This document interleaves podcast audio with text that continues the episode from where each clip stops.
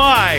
Joe Biden in the news again today. They can't they can't lock him away in a secret bunker fast enough. He's more dangerous to his campaign than Michelle Obama was to her husband's campaign. And they locked her up the first time around. She's now on the road with Oprah saying exactly the same thing. If we have time, we got to get into that. Michelle Obama nonsense coming up in just a second. Also, uh, we have the uh, Biden latest on Donald Trump and the election. Ilhan Omar looks like she might be in trouble. We haven't gotten uh, to have a chance for me to comment on the uh, George Floyd uh, video that has been released, much to the chagrin of uh, of the Attorney General in Minnesota. Gee, I wonder why. And I think we're going to begin there in 60 seconds. This is the Glenn Beck Program. Yep. And I say I think because there's so much on our plate. It's Friday, America. Glad you're here. Uh, Relief Factor dealing with pain on a regular basis, especially really bad pain, is something that millions of Americans are forced to do every single year. Life is not always fair. And learning to live with the pain is really, really difficult. Most of our pain comes from inflammation, and fighting that inflammation is often the best way to get rid of our pain. But a lot of the times, the things that we take to try to handle it will have negative effects on us at the same time. So if you are struggling from pain and you've tried everything, May I suggest you try this for three weeks and see if it works. Don't you don't have to make a long time commitment. I'm going to take try it for three weeks. 70% of the people who try Relief Factor go on to order more month after month because it works for them. I've been taking it, and I honestly, I did not think it would work. Uh, They'd been an advertiser of ours for a long time, um, and I had tried absolutely everything, and some things worked for a while, and then it stopped working. I finally took Relief Factor because my wife is like, You gotta tell me, otherwise I'm not gonna listen to you. Oh my gosh, she just goes on and on like that. You don't know what it's like living with her. Um, but uh, I started taking Relief Factor, and two years later, I am still taking it because it works. Not a drug developed by doctors, and it will help you. Just give it a shot. It's 19.95 for the three-week quick start trial. Just try it out at relieffactor.com, relieffactor.com, or call 800-500-8384. Relieffactor.com, 800-500-8384.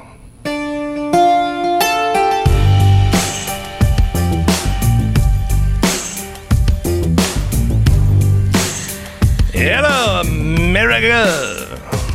All right, we have a released tape, a, uh, a tape that was smuggled out from Keith Ellison's uh, cold hands. Uh, and uh, Keith has said in the Washington Post that he did not want this, this video released um, because he didn't want to release anything that might help uh, the, uh, the defense. Well, this is, this is a real problem. Um, he's they they smuggled out this tape. He doesn't want you to see this tape. I think he wants America to see this tape after the trial. I think this tape is meant to be kept uh, under lock and key until the trial or until right after the trial. Um, and the police officers are let go uh, or uh, they are receiving charges that everyone would say is insane because this was such a bad uh, example of really bad police. This is this is horrible. They killed this guy.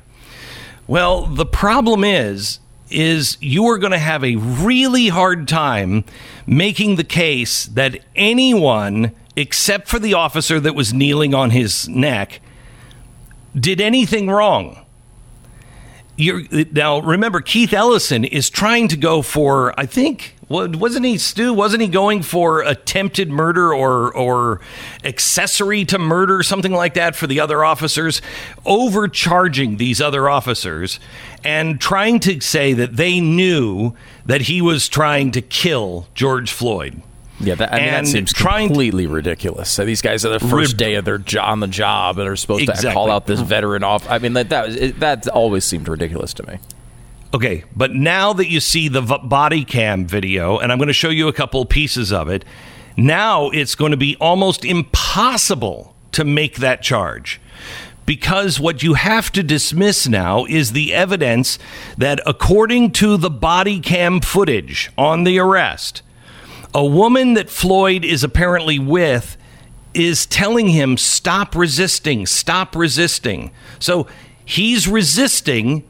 He's saying that he can't breathe while he's standing up and while he's in the police video. Now, let me play a couple of pieces. Here, here is the woman George Floyd is with, counseling him, telling him, stop resisting. Listen. Please, don't shoot me, man. Step out and face away. You not shoot me, man. I'm not shooting you. Step out and okay, face away. Okay, okay, Please, please, please, man. Please, please. I didn't know, man. Get out of the car. I didn't know. I, was, I didn't know. Did you- I don't- Right Hear now. She's saying, stop resisting, stop resisting. Now, he is flying high on fentanyl. Now, fentanyl, if you've ever had it, I've only had it once. I had it after surgery because I'm, I, I mean, you have to, it, it's like you have to give the drugs uh, that you would give a horse to knock a horse out. I've actually woken up on the operating table before. Um, drugs don't generally work on me. Um, might be something in my past. Uh, I built up a resistance to them. I don't know, but uh, they generally don't work on me. And uh, I've they've had to put me down uh, after I after I had surgery uh, to keep me out of pain. They had me on a cocktail that included fentanyl. Fentanyl wasn't it; it included fentanyl. And I remember I remember waking up in the middle of the night and I, I didn't even know that I had a patch on me. I was just fresh out of the hospital.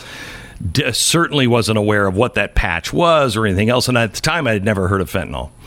Um, and I woke up in the middle of the night and I woke up and I couldn't breathe. And uh, I was so drugged by this stuff. And I remember hearing, you know, a voice, get up, take that patch off. Uh, and then I fell back to sleep. Woke up a, a second time, barely able to breathe. If you don't get up and take the patch off, you won't wake up again. I remember hearing that in my head. Uh, so I got up and I took the patch off. The next morning, I said to my wife, What is that patch? She had never heard of fentanyl either. We read about it and we're like, Holy cow. It says right there on the box, end of life only. It is a very dangerous drug.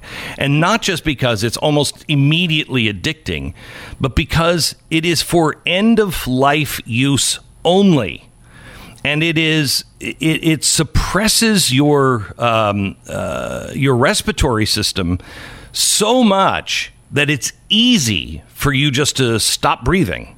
Okay, so when he's saying and he's sitting in the police car, I want you to listen to this. Here he is. This is this is um, before he's laying on the ground. Listen to what he's saying here. I'm not that kind of guy, man. Take a seat. Yo, I'm gonna die here. Take a seat. I'm gonna die, man. You need to take a seat right I'm now. gonna die. I just had Now, COVID, he's standing man. I up. don't wanna Go back to that. Okay, I'll roll the windows No. down. Hey, listen. Dang, man. Listen.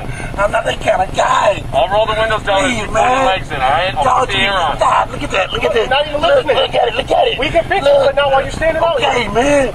God, y'all do me bad, man. Now he's standing man, I up. don't, I don't want to try to win. I don't want to try to win. I don't want to win. I, I'm claustrophobic. I'm claustrophobic. I got anxiety. I don't want to do nothing to them. I'll roll the window down. Man, I'm scared. Okay, When I start breathing, when I start breathing, it's gonna go up on me, man. I'm gonna stop breathing. Okay, okay, okay. Let me count to three. Let me count to three and I'm going in. Please. Please, I, I'm not trying to win. I'm not trying to win. I get on the ground, or anything. I can't It's stand a car. this, man. He know it. Okay. So now the police are trying just to get him in the car. You're hearing somebody in the background. Stop resisting. Just get in the car. This is not the cop that is only saying this. This is the people that are with him. He's saying, I, I'm afraid I'm going to die. I can't breathe, yada, yada. We'll open the window. They're acting exactly the way cops should act. Just get into the car, we'll open the window. Okay? He's afraid, I can't breathe, I can't breathe. That is the fentanyl in him. Now, I'm not saying that he that the, the cop shouldn't have you know kneeled on his neck. He shouldn't have kneeled on his neck. No questions asked. The cop did wrong. However, to claim that this was murder is insanity. To claim that the other officers who, you know, are just there and seeing this guy say, I can't breathe, I can't breathe, um, you don't know if he's actually saying that just to resist the arrest. You don't know if he actually means it. You don't know. Now, me personally, I would say uh, I would err on the side of he can't breathe. But I wasn't there. Um, Stu. So, are you saying when you say it's uh, to say it's murder is insanity? Are you saying like you, to say it's like this premeditated murder where he's attempting to Yeah, actually yeah, yeah, he's yeah. trying to kill the person? Yeah, where he got up in the morning and said, I want to kill a black person. That's Right. ridiculous. That's ridiculous. I'm not saying that he shouldn't be considered for charges of, of perhaps. Um, uh, you know, some sort of negligent homicide. homicide, Yeah. negligent homicide, Sure. something like that. Um, but not the other cops, not the other cops. And at least you could make the case. A reasonable person would say, not about the cop that knelt on his neck. There's no excuse for him kneeling on his neck. George Floyd should not have died because of somebody kneeling on his neck. If he would have died in the squad car, saying that he couldn't he couldn't breathe, he couldn't breathe with the window down, they'd still be blamed. They would still be blamed. But that is the fentanyl. Now, if you can't breathe because of fentanyl, your respiratory system is so depressed. If anybody's even kneeling on your back, which would have been fine according to police, you know, uh, uh, um, uh, you know um, Procedures, you're I can only think of procedures. Thank you. Um, because of police procedures, you you could put your knee on his back, but I think that could have killed him too. With fentanyl racing through his system and saying I can't breathe, you know they didn't know he had fentanyl in him. So now that you know that he has fentanyl in him, you would know, yeah, he really can't breathe. But that's the drug talking. They would have accused them of wrongdoing even if they would have just put him, even if he would have gotten into the squad car and then he would have died because of the fentanyl, they would have accused the cops of doing something wrong. There's one cop that did something wrong, kneeling on his neck but it is not premeditated murder or anything else. And I personally think that Keith Ellison tried to suppress this information to flame the fires. Uh, to you know, just keep fan or you know, fan the fires. I don't know what's wrong with me today, uh, but fan the fires to keep those embers burning hot, and also to increase the outrage when these guys are found not guilty because Keith Ellison has overcharged them. And gee, I wonder when that's going to happen. But I think that Keith Ellison has overcharged them. And I said this before this video. I think he is overcharging them. And I think he's doing it for a reason because he wants these guys to win in court. He wants them to go free because it will set the cities on fire a second time. Is there anybody in the media that is willing to look at the truth? I know Tucker Carlson did. There are very few people. I think Matt Walsh, Tucker Carlson, they were the very few that actually took this on and said this is wrong, and they are right to do it. And they're and and no one is saying that the cop is right. What they're saying is this changes the view of everything. The cop still can be guilty. But this does change the view of things. But why would anybody in the media want to do that? Especially when there's an election to win. What's happening in New York now with the Attorney General, I don't know if you saw this. The Attorney General is moving to dissolve the NRA. this is the political timing on this is phenomenal. I mean, if people cannot see what is happening in our country and how the deep state and its allies are moving in directions to do everything to dismantle the the chances of Donald Trump winning.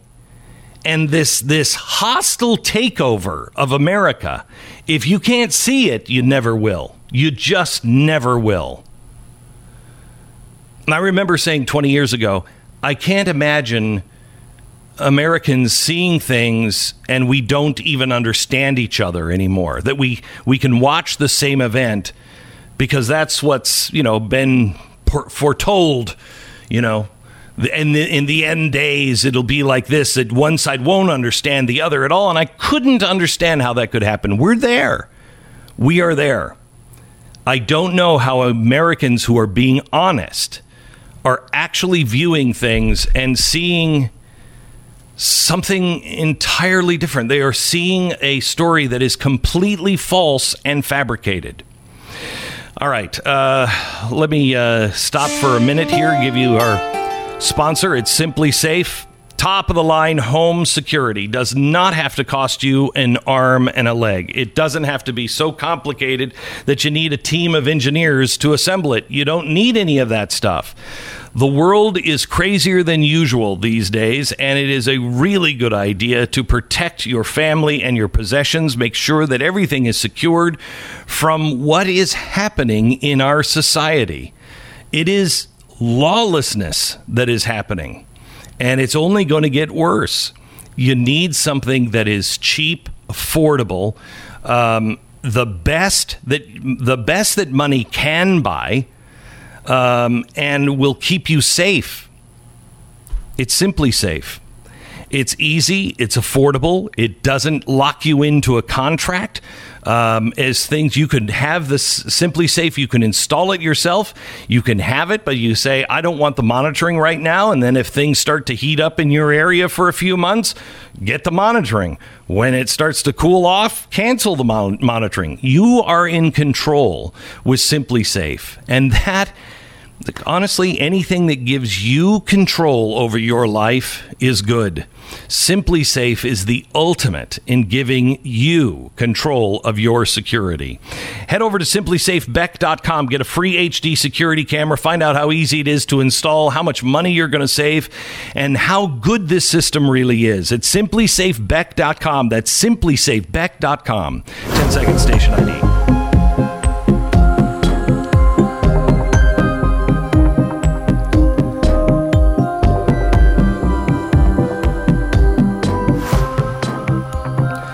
Welcome to the Glenn Beck program. So, Stu, how have you been? Pretty good. I'm just glad to see that Good. you're alive here. You were it was on the borderline there for a little while. Well, it still is. You know, when's the voting stop? When's the voting for the Hall of Fame stop? Uh, Sunday. So you can Sunday. still people can still Could go to radiovote.com and vote now, but We will find out. You know, the doctor cleared me of COVID yesterday. Cleared me of COVID. Had all the symptoms except for the fever, uh, but cleared me of COVID. Eh, But I, what I heard him say was, uh, "Don't stop the treatment of people voting you for you on the Radio Hall of Fame, or you could be dead by Sunday." so he views And that I as like, treatment. He did in in many ways, uh, fewer words than that. More of a feeling I got from him uh, that uh, he's like, if you don't, if people stop calling and voting for you for the Radio Hall of Fame, if they stop going online at radiovote.com and don't vote for you for the Hall of Fame, you could be dead by Sunday. And I was like, wow, are you sure, Doc? and he answered uh, me, you know, uh, you know, just through this feeling uh, that yeah, absolutely, Oh, my gosh. dead, dead, dead by Sunday. That's terrible. Uh, that's terrible to Yeah. hear, Glenn. And people should definitely cure you at radiovote.com. yeah. Now it, it may not work for everybody. I mean, it's not as reliable as hydroxychloroquine. okay. um, but this treatment has been approved for me, um, and uh, and I don't want to die. I don't want to die. So my life is in your hands. You can vote at uh, radiovote.com. so you actually are. You did actually test negative for the vid. Test negative. Yeah. And I went to another doctor. I, you know, I had to test done by a, another doctor, uh, but I've been treated, you know, prophylactically uh, for COVID. And I'm telling you, I think that stuff works. I'm the only one in the family that didn't get COVID. How is that possible? I'm the most likely candidate. Uh, so did you? Um, uh, Did not test for the antibodies. right. So you don't know. You may have potentially already had it. I Um, may have already had it, b- uh, but uh, you know, everybody in my family uh, has has had it in the last three weeks, four weeks, and uh, I didn't get it. I had all the symptoms, but I didn't get it. I, I quite honestly, I think it is. So why were you out the last the couple of days? Were you having a be- on a bender, or what was the? Uh, I don't understand. Yeah, no, I was just drinking my face off. Oh, okay. I, I heard the doctor say whiskey, whiskey would do it. Uh, No, I had all the symptoms except for the fever. Felt This horrible, is the but Glenn not Beck COVID. program. All right. Thanks for outing me on that one, Stu. I was taking a couple of days off, personal days, okay? Jeez. Uh, nothing is worse than having a, uh, you know, having to fire an employee. I mean, it is, it's horrible. It's horrible. But then having to hire the right employee, especially at this time with everything that is going off, uh, I mean, you need to make sure that you have the right hire. I mean, the wrong employee could destroy your business right now, and you've got enough to worry about. ZipRecruiter is really the the way to hire people. We use ZipRecruiter at the Blaze. Four out of five employers who post on ZipRecruiter get a quality candidate for the job within the first day. There's a lot of people that are looking uh, for a job, and the the resumes will just build up. You don't have time. Let them sort through it. They have a smart system that is really incredible and they will help you find the right person for your position at ZipRecruiter. Find out why it's so effective by trying it out for free. ZipRecruiter.com slash Beck. ZipRecruiter.com slash Beck. You never know when Glenn's terrible illness will come back unless you cure him Oh. at radiovote.com. Uh, go to radiovote.com.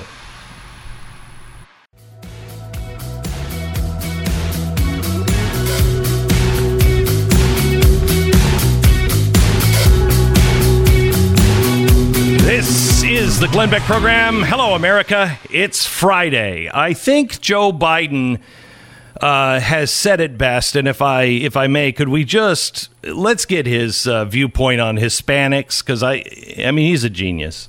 what you all know, but most people don't know, unlike the Mm-hmm. African American community, with notable exceptions, the Latino community is an incredibly diverse community with incredibly different attitudes about different things. Oh, unlike Wow. black people. So, uh, unlike black people who are just lockstep and they think alike on everything.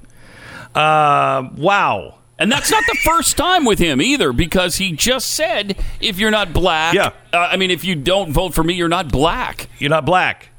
I mean, this guy, if- does he know? Does he know like the king of all black people? Or He does. Does he? Uh, I mean, I. I'd like the information that shows him uh, that uh, all black people just think alike. Yeah, that's Can you imagine? Interesting. Can you imagine if Donald Trump, if I would have said that, I'd be off the air today if I would have said that.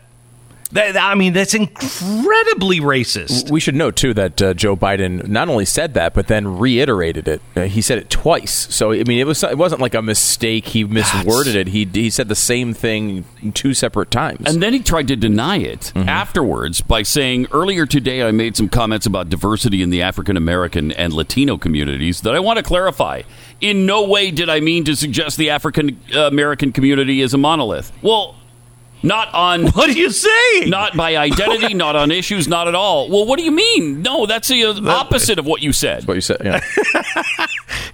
this guy is i mean it's, amazing. incredible Yeah. absolutely incredible and then if i may let me play what Cuomo has said about Donald Trump listen to this We had assumed the president was refusing to help us with testing because he was making a political calculation.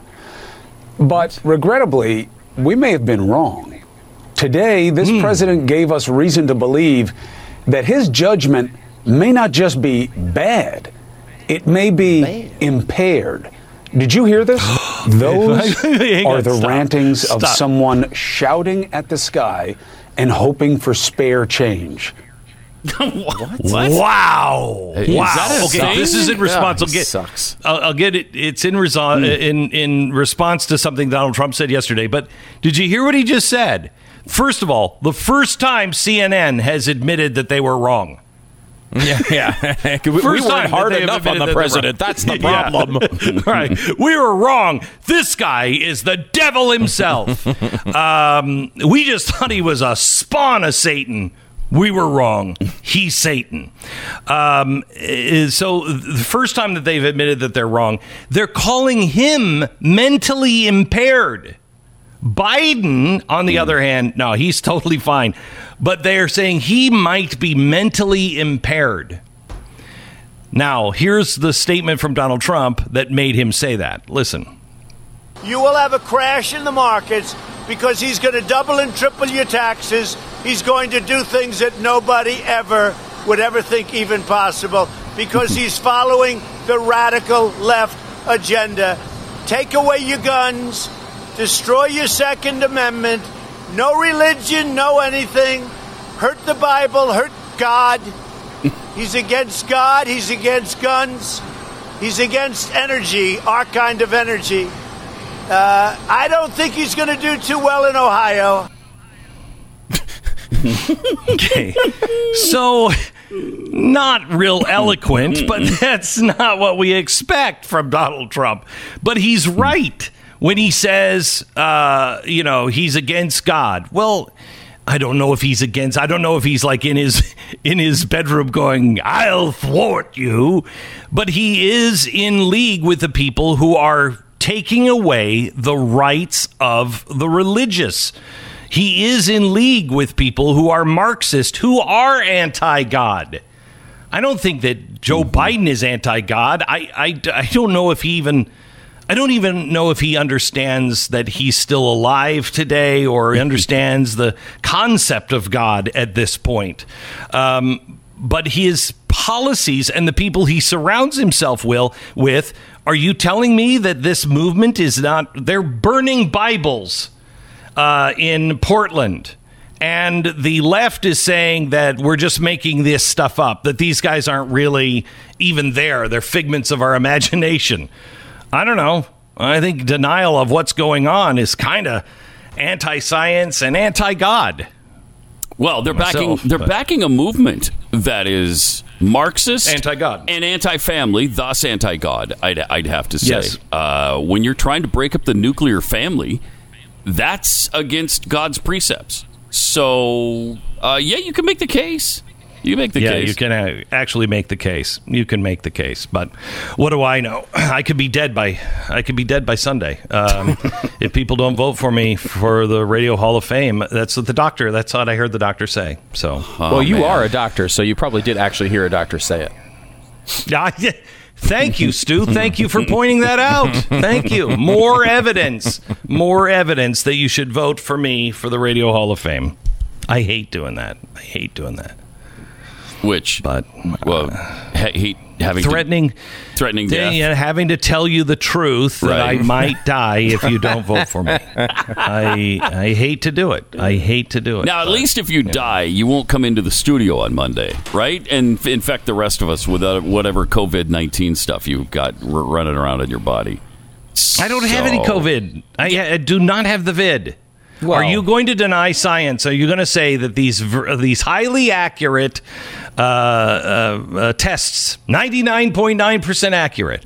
You're telling me that I can't trust the test? I am going to say there's a chance that you have it anyway. I'm going to say that maybe you get two tests and then come Yeah, yeah. One two more negatives. test is good. One, yeah, well, let's, one more. let's do another one. Mm-hmm. really, one more test is good. Did Yeah, you not say Really? earlier How many this did- week? You said earlier this week that your two weeks of quarantine begin when Tania gets completely better. Now Yeah. she wasn't completely better earlier this week. So when does that two no, week but period these start? this no this uh, this uh, it started two weeks ago. Uh, she got better. I I'd say she was better by Tuesday. You know, she was on the mend by by Monday. She was better by Tuesday Of this week? But it is f- It's yeah, Friday, but it yeah. is f- Yeah, it is Friday. I know. Yeah. I know, but I'm in quarantine. Yeah. It feels like four weeks. So I've doubled the amount of time. Your No, normal if you life guys- is you know, quarantine. I don't know why you're so opposed to quarantine. You'd basically be living it by choice for multiple years. Is that funny to you, Pat? kind of. Yeah, kind of is. Uh, you know what? You know what it is. I'm just. I'm just done with it. I. I mean, I've just done with it. You know, I, I quarantined. I did. You know, did everything I was supposed to do. It's been five. mo- What has it been? Five months. It feels like five months. Yeah. It is five months. Three months? Yeah. No, it's been five months. It's five Yeah. months. It's half a year since I have worked in the studio. Half a year. Well, if a year is 10 I'm months, just- yes, it's half a year, but the year's not 10 months. Okay, I'm So- gonna just. I'm gonna. I'm just trying to point out your faulty math here because it's not been 14 days that's either true. yet. Yeah. So, I mean, I don't want to get the vid from you. I don't want the Me Rona from neither. Glenn. And Okay, so- well, I won't come in if everybody's like a baby about it. I won't come in. Well, yeah, I we're won't gonna come be in. babies no, about I, it. Mm-hmm. Yeah, no, no, no. I'm fine. I'm fine. I'm fine with that. If if if nobody wants if nobody wants me in, I'm fine with that. how I long can it. we? I, get mean, because uh, what if no one wants you in for longer two weeks, than a man, couple I of weeks? coming in and I'm going to lick your face in two weeks. two weeks. When does your contract run out? What if we don't want you in until then?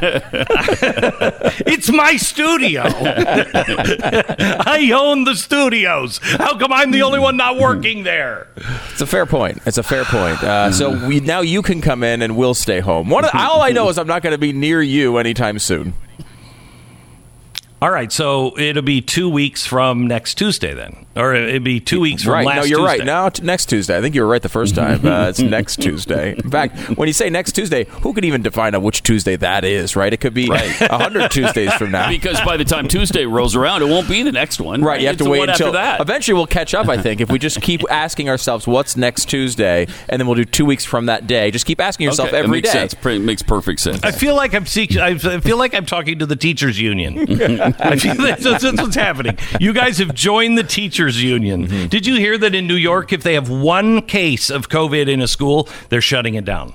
That's what the teachers unions want. One case, shut it down. oh my gosh. I mean, that, that's obvious. It- it- it's- thi- this is. I fully expect my kids to be home at some point this year for a week or two, or who knows, right? Like, I think you have to build that in as a parent going into this year. That uh, you know, It's going to happen. Yeah, one case. I think most most schools will not close down for one case. However, there will probably be mini outbreaks, you know, here and there all over the country, and you know, seven, know, eight did- kids get it. They're gonna they're gonna they're gonna cancel that. Did you guys see the the latest from the CDC now of the warning for our kids in schools? There's some new disease that they're saying is like polio. Yeah, saw that. and they're saying that it will yeah it will paralyze our kids and uh, we should be very aware that this this fall you know our kids could start getting becoming paralyzed. You're like wait what? It has nothing to do with covid? Where did this one come from? China.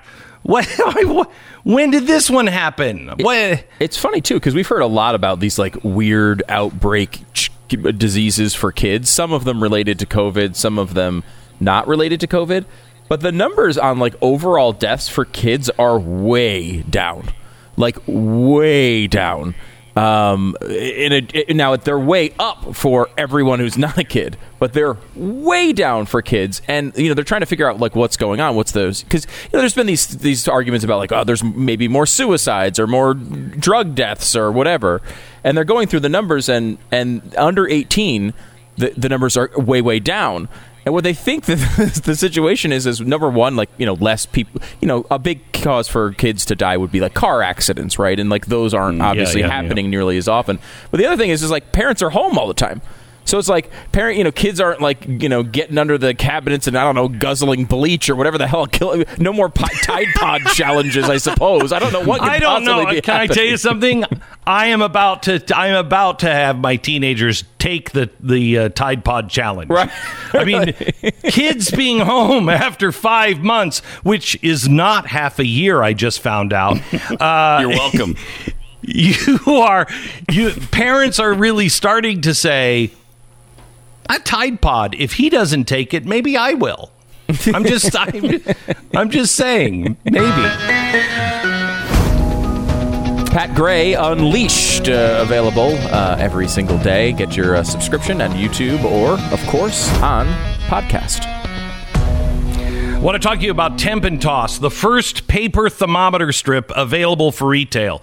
This thing is the best. Uh, my wife had one on my forehead uh, for the last uh, couple of days. It was nice. She was not looking. You're not looking me in the eye. No, just checking your fever, just checking your temperature. Okay, honey, thank you. Temp and Toss, the first paper thermometer strip available for retail. There's no mylar, there's no battery. Everything is assembled by adults with disabilities here in America. Um, the the uh, Goodwill Industries or Enterprises and East Coast uh, East Co for uh, uh, uh, better living. These are the people who are putting these things together. Um, so it, it just is really good for families. It's great for taking the temperature of kids. It's also now um, they're using it like the Ford factories are using it. You put this strip on your head. It's really really accurate. Or you I think you can put it anywhere really, but uh, you know on the forehead, and uh, then people can see. Okay, he's, he's got a fever. I think I gotta go get away from him. Um, right now they have options where you can buy them in three thousand or five thousand strip rolls for your business. We're going to put them in uh, when we open our doors back up at Mercury. We'll be using Temp and Toss. Uh, I highly recommend it. We've been using them at the house. My daughter loves it with her little kids because it's impossible uh, to get a temperature for a kid, especially when they're sick and it's just it's tough. Tempogenics. Uh, the, this is a, uh woman-run business two women out of Ohio that I just love these guys. Um, they have done something that is good for the consumer, good for businesses now. Temp and Toss. It's available at tempandtoss.com slash back to work. We're putting it in our business. You should have it in yours as well. tempandtoss.com slash back to work. Also available at major retailers. You're listening to Glenn Beck.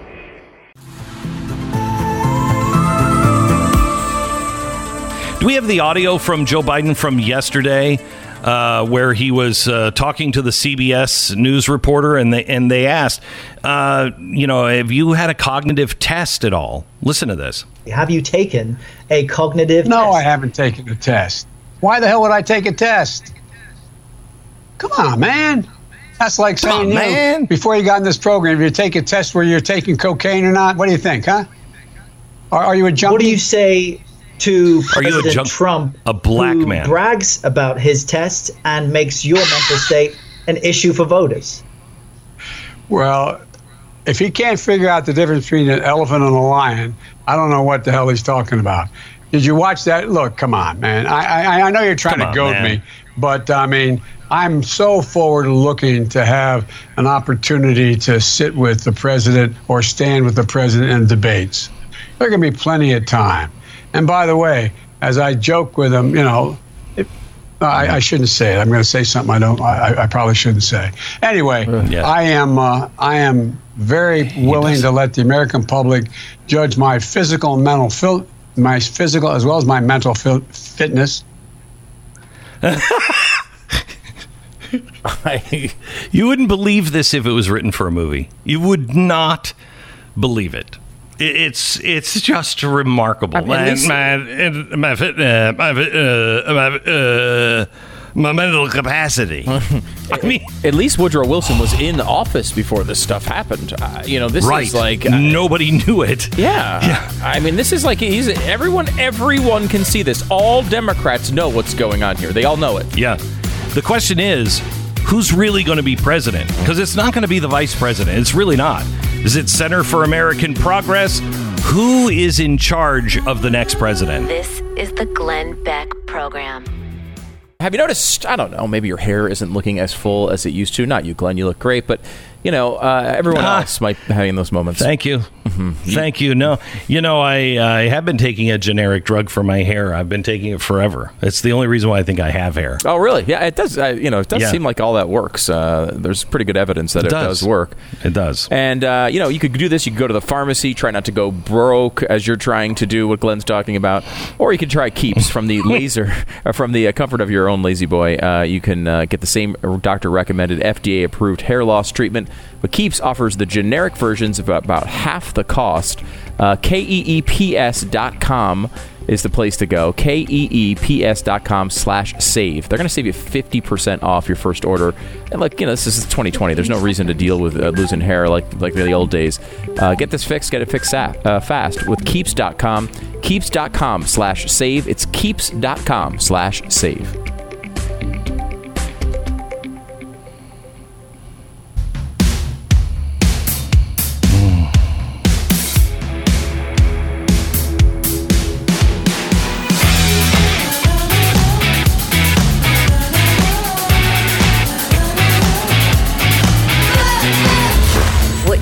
About to hear is the fusion of entertainment and enlightenment. This is the Glenn Beck Program. Hello, America, and welcome to the Glenn Beck program. It is Friday. We are going to go to Congress for a few minutes with Thomas Massie, find out exactly what is going to be happening with this stimulus bill. Uh, there's also something that is a little disturbing. Those two things that are disturbing to me uh, that nobody is talking about. The idea that the central bank, our Fed, would start opening up bank accounts for everybody in the country so they could just deposit that money directly into your own new Fed bank account. That's what they're encouraging Europe to do. Is that on the horizon here? And a story that came out that nobody was talking about where the the spy agencies will not confirm with Congress that they are not being spied on. Are our elected officials being spied on by some sort of deep state or not? We have that and so much more with Thomas Massie in one minute. This is the Glenn Beck Program. Oh, yeah. Uh, let me tell you about Real Estate Agents I Trust. Uh, if you are looking to sell your house, now may be the right time. Mortgage rates are going through the floor. Uh, and unfortunately, if you're a buyer, prices of housing is going up because it's getting harder and harder to build new houses. We'll tell you about that hopefully later on in the program today. But Robert had a uh, difficult situation out of the gate. He was trying to sell his property. Uh, he lives several hours away from it. When he called Real Estate Agents I Trust, he was paired with uh, one of our real estate agents, Brian. And thank goodness that he was because uh, that was just the beginning of Robert's troubles. The house went on the market four days before the entire state shut down due to COVID. Nevertheless, Brian went to work and went above and beyond all expectations and helped Robert ride out the storm. He took advantage of the downtime to help Robert solve a number of the issues with the property. So by the, by the time the state reopened, it was in better condition than it was, you know, when it was listed, and it sold right away. As soon as they opened the state, the sale was going through. Robert is grateful that he went to real estate agents I trust. He's grateful for Brian, and so am I, that we could pair these two together. Find the right real estate agent for you that will go above and beyond through realestateagentsitrust.com. It's a free service to you, realestateagentsitrust.com. Thomas Massie, Republican from Kentucky. I hate to even call him a Republican uh, because because I, I just I think that's a label I wouldn't want uh, right now. Uh, he's an independent thinker. Uh, he's uh, part of a new HBO documentary called The Swamp that I want to talk to him uh, about here. Uh, welcome to the program, Thomas Massie. How are you? I'm doing great, Glenn. How are you doing? How are you feeling? Uh, I'm I'm feeling fine. I, I had all of the symptoms except for a fever. I went and got a test, and I I tested negative. I'm the only one in the family now that hasn't had COVID. um, but I tested negative. But I think that's because of my my doctor has had me on a aggressive uh, uh, flight of of you know uh, zinc and hydroxychloroquine. As soon as the family got it, I started taking that as well. And he said, "We're going to make sure that you don't." We don't. We done. We've done everything we can to make sure you don't get it, and I think it worked. Well, I've got some interesting news to share that nobody knows yet. Uh, I took the COVID test, the swab that goes up in your nose. I took that last Friday, but oh, that's also fun. But I also asked them to draw my blood and do the antibody test. And lo and behold, yesterday, the FedEx guy delivered my results, and I have the antibodies. So that means So you've had you've had, had- the vid. I've had the Rona, and I have recovered from it, and I've got three. The titer uh, of my antibodies indicates I have three times the level that's required to donate plasma. So I would happily do that to help uh, Wow. anybody I can. But I'm convinced I had it in January. I was laid out for four days, no energy. This was the end of the Christmas recess. Uh, a fever, a sore throat. I, I laid on the couch for four days because this was before we knew Uh. what Rona was, but I knew I had something and I didn't want to give it to my family. And uh, I went to the doctor. I hadn't been to the doctor for a sickness uh, in like 10 or 15 years. That's how sick I have to be to go to the doctor. And I said, Look, I got to go back to Congress. Give me whatever you got. And they gave me a, a strong antibiotic shot and an antihistamine. And uh, I, re- I was feeling better within a day. Hmm.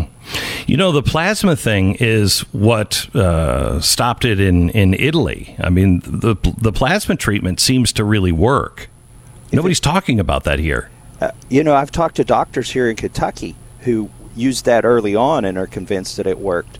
So Yeah. uh, I'm happy to donate my plasma, and I just wanted to share that. I wanted to get out there and, and tell folks about this. So, but let's talk about other stuff. Yeah, can we talk about what's happening in uh, with the stimulus bill? What Yeah. what what what what's going to happen? Today is the day, right? Today is the day. Uh, you know, they say they'll give us 24 hours notice if they come up with a deal. This is the problem with the swamp, Glenn. There are four or five people writing this bill, and, and in reality, it's probably staff that are doing it. And uh, then we're all going to be called back, given 24 hours to read it, and told to take it or leave it. And then you'll be vilified if you vote against it. In fact, they'll try not to have a vote, but they know that I will force it, so they'll probably go ahead and have the vote.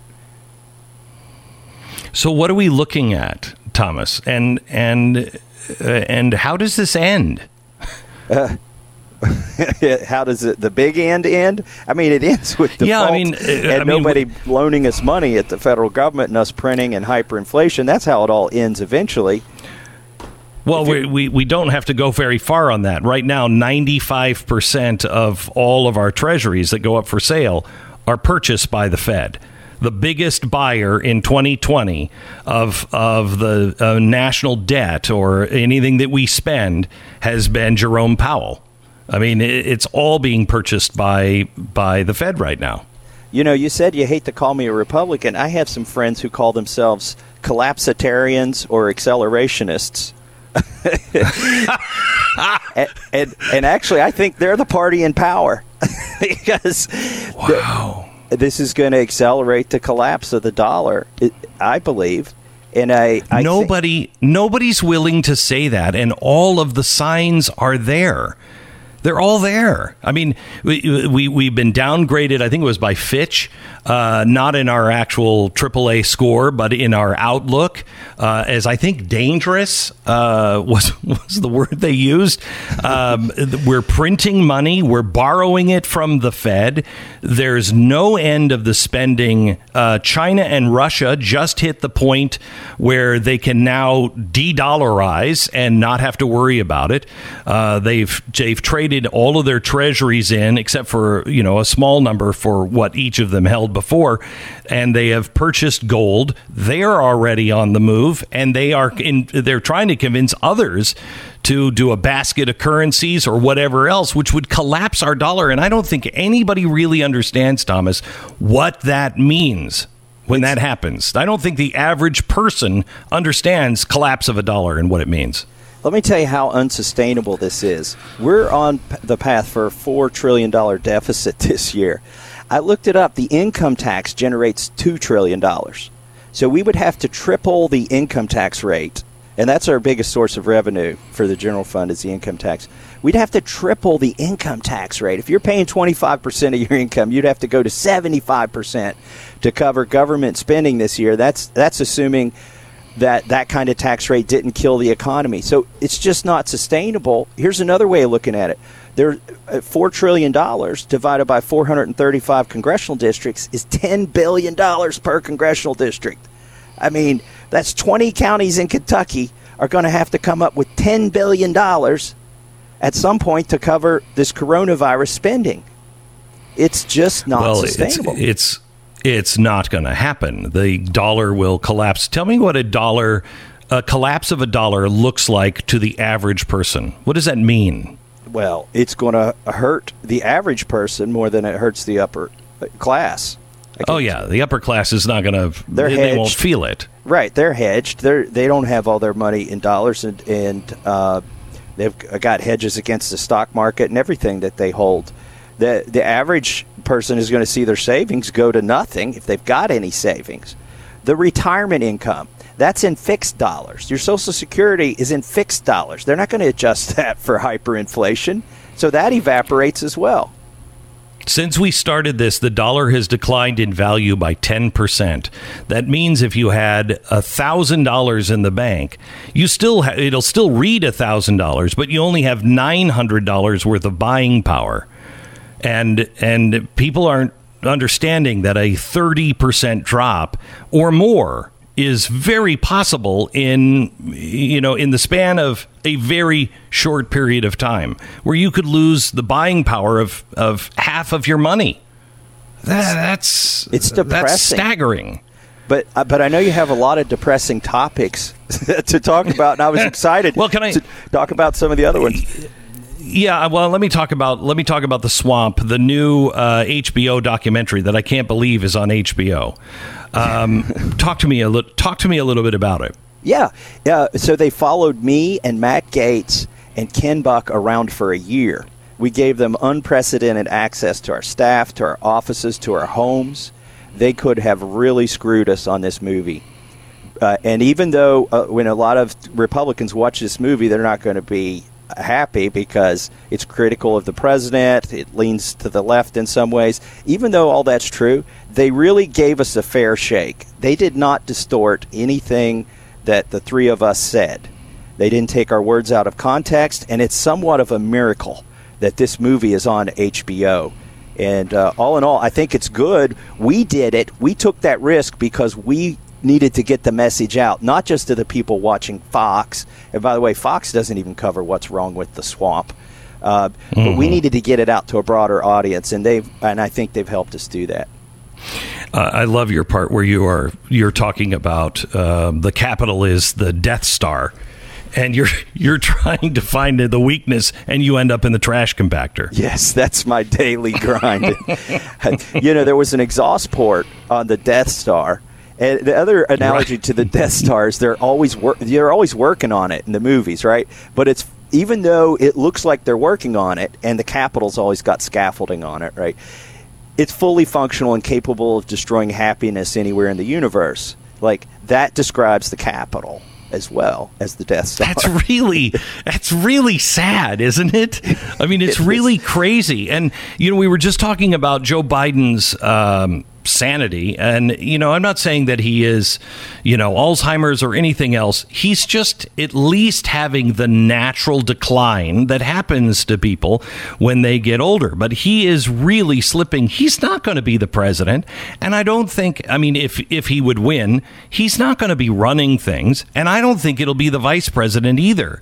Who's actually behind? Who are you voting for? If you're voting for for uh, uh, Joe Biden, who's running the show?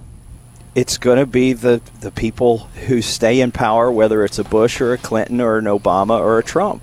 They're just below the political appointees, and uh, they have the most power because they've been there the longest. And they just expanded that part of the government in the National Defense Authorization Act. They created a cyber czar, a permanent position in the executive branch that has 75 full time uh, equivalent reports who are not political appointees, who who will decide the cyber policy. Now they'll say it's for security, uh, but it's going to be they're going to dictate standards not just for the government but for any company that wants to interact with the government, and so they're going to be the ones perpetuating the backdoors and all your software and whatnot. Um, let me let me transition um, to another story that I read uh, that the Intel community will not confirm that congressmen uh, and senators are being surveilled. Let That's me, disturbing. Let me share a personal experience with you on this, Glenn. We went down in a SCIF. They called uh, some of us down in a SCIF, and they said we have uh, reason to believe uh, another country is trying to basically infiltrate Congress or, or make connections with you all. And while I was sitting there, I realized they are covering their posteriors here. Be- Mm-hmm. I, my suspicion was they are spying on some or all of us in this room, and they want to uh, disclose it without disclosing it. So instead of asking the briefer in that room whether they were spying on me or anybody in the room, I asked the briefer, if you were spying on one of us and one of us asked you if you were spying on us, would you tell us if you were spying on us? it could that sent them into a flitter, and they they got, what did they say? They they got flustered, uh, couldn't complete sentences. I mean, it was the body language, and then they basically refused to answer the question, which which is an answering of the question. Okay. Uh, so so so hang on. Let me take a break. I, I want you to come back and explain what that means um, to the average person uh, and what it means to you in in Congress or the Senate or the White House if the intel uh, community is just eavesdropping on everybody, you know, for their own safety. What does that actually mean? And we'll get that answer from you here coming up in 60 seconds. First, let me tell you about our sponsor. It's Car Shield. Remember the good old days when life was fine? The birds were always flying around singing that bright and happy song, and they'd sit on your finger and. No, that's Mary Poppins. That didn't happen. Uh, now we're living in a world where you know your car is going to fail. I mean, it just is. As soon as it runs out of warranty, it's going to start having problems because they're all geared to, you know, run for a certain amount of length. How do you make your car last longer, especially if you don't have a warranty because things are just so expensive and you can't fix them yourself anymore. Car Shield will help you take care of all those expensive repairs so you don't have to, and their protection plans can save you thousands of dollars for a covered repair. You can pick your favorite mechanic or the dealership to do all the work, and best of all, there's no long term contracts or commitments. Car Shield, the plans are customizable, their payment, payments are flexible, and the rates start as low as $99 a month. It's Car Shield. They've helped over a million drivers, which is why they are America's number one auto protection company. Get the coverage today and see why Car Shield cars go further. Call 800 CAR 6000. That's 800 CAR 6000. Mention the promo code Beck or visit carshield.com and use the promo code Beck and you'll save 10%. Deductibles may apply. It's carshield.com, promo code Beck. 10 seconds, station ID.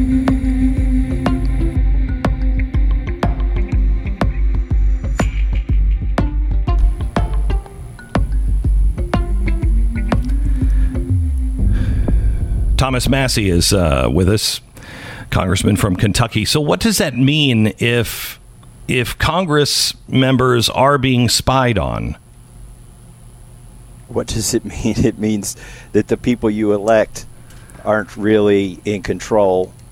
Uh, and by the way, it's it's part of the broken Congress. If we had a spine in Congress, and if members had any power, one of us could introduce a bill or put a rider on the funding bill that says none of the money that we give the executive branch can be used to spy on us. Yet, you couldn't. There's no way you could get a bill like that to the floor because Pelosi and, and McCarthy are captive to the I call it the deep Congress or the deep state. We have revolving doors between committee staff on the Intel Committee and the intelligence community. So there's nothing that happens in the Intel Committee, or in Congress for that matter, that isn't immediately known to the Intel community in the executive branch. We need to go back to bifurcating this, and we Congress needs to grow a spine, and they need to insist that the executive branch. It, what I would say, Glenn, is it, I would like to see a law that is even weaker than than what we need just to say that if you're going to monitor our communications because you suspect there's interference or if you're going to monitor the communications of a campaign because you suspect there's interference then you have to disclose it to the member of the legislature or to the candidate who's running. I think that would go a long way because I think they're using this foreign nexus and the and foreign interference in elections as as a reason to spy on members of Congress. Well, we we know that was happening uh, under the Obama administration. We know that they were using that foreign nexus uh, and and really illegitimately, um, even through the FISA court. But they were lying to the FISA court. I mean, uh, it doesn't seem like the intel community is really answering to anybody. But but we could pass. I don't know if that's true or not. But we could pass a law to make it a felony if they do it, right? Not just to defund it. We should we should go further, not just to notify, but to prohibit it, and unless it's at the request of a member or a candidate for office, that make it a felony for them to spy on our political process or our elected officials. And I'm and Oh, don't we? Don't, don't don't we already have that in the Constitution? It's called the I mean, Constitution, and it Yeah, I covers mean, it- every man, woman, and child. But right. I mean, it shouldn't just be congressmen. It should be all of us. but they've created this system of fake warrants in the FISA court. The FISA court's not a real court. Uh, our founders would be appalled that you have a secret court that issues warrants. It's just a it's a contortion to try and act like they're in compliance with the Constitution. They should be required to get a real warrant to spy on not just politicians but any member of society. All right, uh, Thomas Massie. Uh, he's the uh, congressman from Kentucky. He's in a new HBO documentary called "The Swamp." Uh, it's it is something to behold. Watch it on HBO. Thanks, Thomas. Back Glenn. in just a minute. This is the Glenn Beck Program.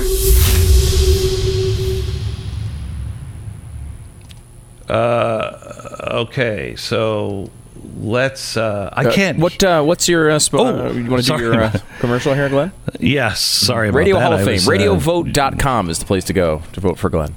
Shut up. Shut up.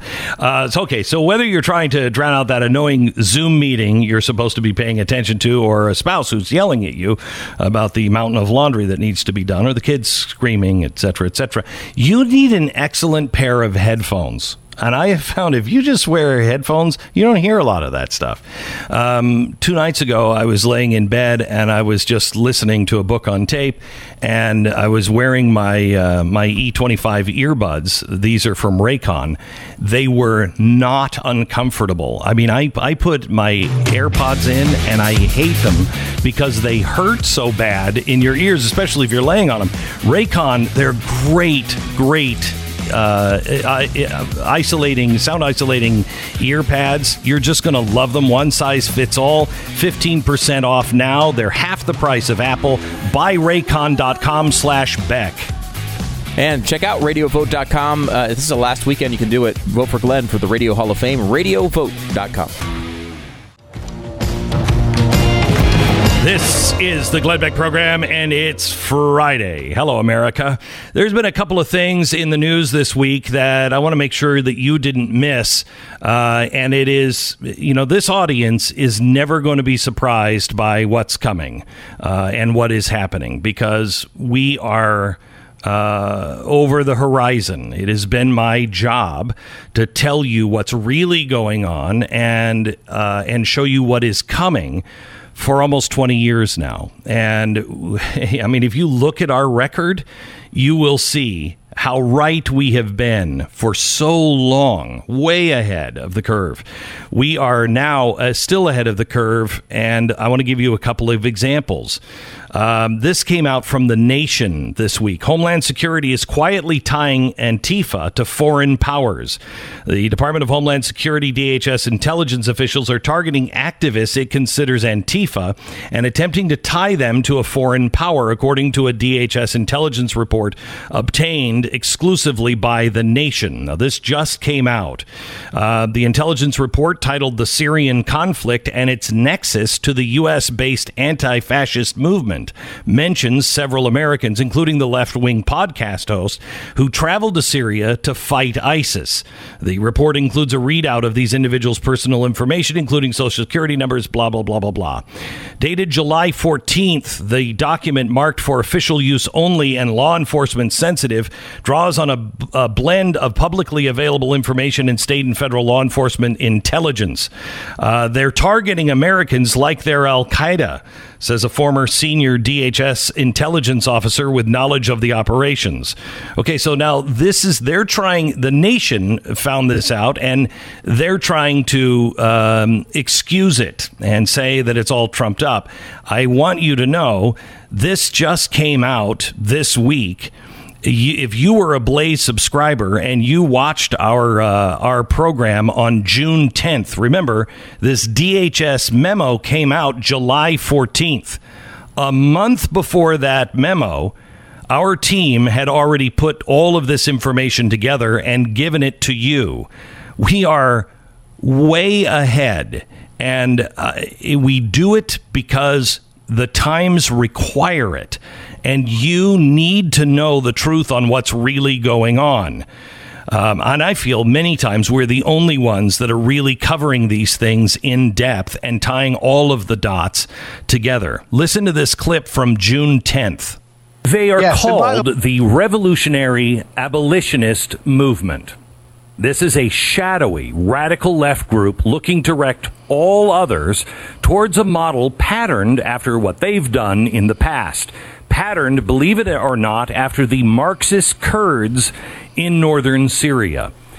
We have heard a lot of talk from a lot of politicians. Oh, we got to save the Kurds. We got to save the Kurds. No, the Iraqi Kurds are good.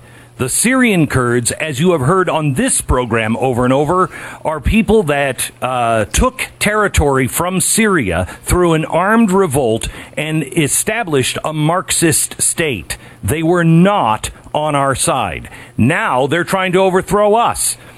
They even wrote a, uh, a version of something similar to the coming insurrection. I want to show it to you.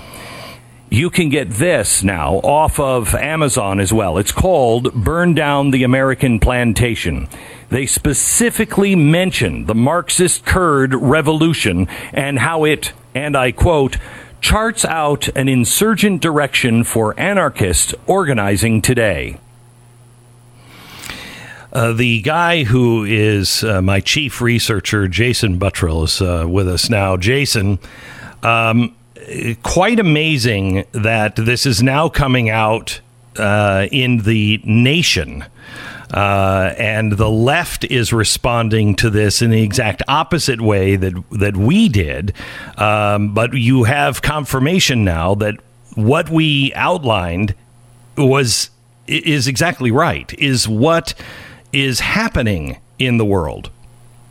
I I just want to thank the uh, mainstream media for finally catching up two months later. That that's awesome. That's great.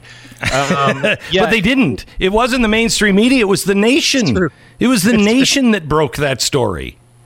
Well, it, it, it shows the absolute incompetence, either that or something even more nefarious of the people out there that we have traditionally expected to get our news from. We we were first put onto this because we saw them talking online through online channels. Eventually, we saw them popping up at all of these violent protests, and they were handing they they, were mainly primarily handing out food. Does that sound familiar? They were handing out food, handing Mm-hmm. out water, stuff like that. But on the back channels, they were also saying time to escalate, quote unquote. Uh, they were coordinating a bunch of these routes, and they seemed to be like almost trying to form themselves into an umbrella organization. Well, we looked into them more, and yes, they have patterned their movement off of the uh, Marxist Kurds in northern Syria. And I think it's important for us to clarify because I think a lot of the audience may be a little confused when we say support because we've said support the Kurds, but you have to make a distinction. There are vast differences between the, the the Kurds in northern Iraq and the Kurds in northern Syria. Their languages are completely different. Their ideologies are completely different. They are Marxists. They have used terrorism, and yes, we have used them as allies to help defeat uh, Syria, which further, uh, um, I'm sorry, to, to defeat ISIS. But that makes this more complicated. But I've spoken to them on the Iraqi Syrian border. They are Marxists. They will use terror. Um, and the way that they were able to form their own nation uh, for a short time was by making autonomous zones. Again, the same thing that their uh, Antifa and these groups are trying to do here. They want to make small autonomous zones and then build upon that, build upon that, to where eventually they splinter off and break apart. They've written a And- book on this. Written a book on and it. as we as we've pointed out, these guys have uh, have traveled. There have been members of the left that have traveled to meet with them and to gain an education from them. Yeah, to Terror 101 is what you would call that. Right. Uh, that that it's, it's it's it's so much more than just you know protests. It's it's so much more than that. It's so much more than riots. There's a specific Yeah. plan behind all this, and it's a violent plan, which makes it even more ridiculous. That, you know, in the hearing, the Senate hearing this week, you couldn't even have Senate Democrats even say that what Antifa is doing is bad. They, they couldn't even just say Right. that the rioting is bad. Well, if you can't say that, then you can't look at what the underlying ideology is. It's incredible. So there, there was another story that broke this weekend that again mainstream media is now on, but they they don't they're not explaining it. In fact, uh, they tried to uh, tie it into a conspiracy theory. I saw a couple of lines in the stories that made us made me believe that. Uh, uh, the mainstream media is still covering on what this really means. But we did a special, uh, the last one on the Kurds was June 10th. I urge you to watch it. It was Insurrection USA, is the name of that. You can find it on the Blaze. But the one we did on the money laundering uh, in Ukraine of Kolomoisky, uh, what episode was that? Do you remember, Jason? that was called the final piece with this character you're about to talk about being the Yeah. final. This was back in February. Unbelievable. So in February, we sh- we put together um, the final piece of the puzzle on what was really happening in Ukraine, uh, and we said the the figure that is really at the center of this is Kolomoisky. He's a really bad guy. He's the Tony Soprano, if you will, uh, of uh, of Ukraine. And we told you that he was laundering money, and it's our money. It was U.S. aid money. Uh, and we said at the time, the only way you can figure this out is if the Treasury starts to track this money. But it, we showed evidence that it was coming back into the United States. We didn't know what was happening to the money, but we showed you uh, enough evidence to lead a reasonable person to believe that that USAID money went to Kolomoisky. He then laundered that money and then invested it here in the United States. We asked who was responsible for helping. How did that possibly happen? Well, those questions yet are um, unanswered, but we now know where some of the money went, and it was in Ohio, in Cleveland, Ohio. Cleveland and Miami raids went down this week. I cannot believe it has taken this long. Uh, you said in that show that this was key to finding out where this money went. So we're talking about 1.8 billion dollars. 1.8 billion that could finance a small war. Which, if you've watched the, the show, uh, that might have actually happened in eastern Ukraine. Yeah, we Um, allege that it did. But that but that money went to Privat Bank. That's um, that's Kolomoisky's bank.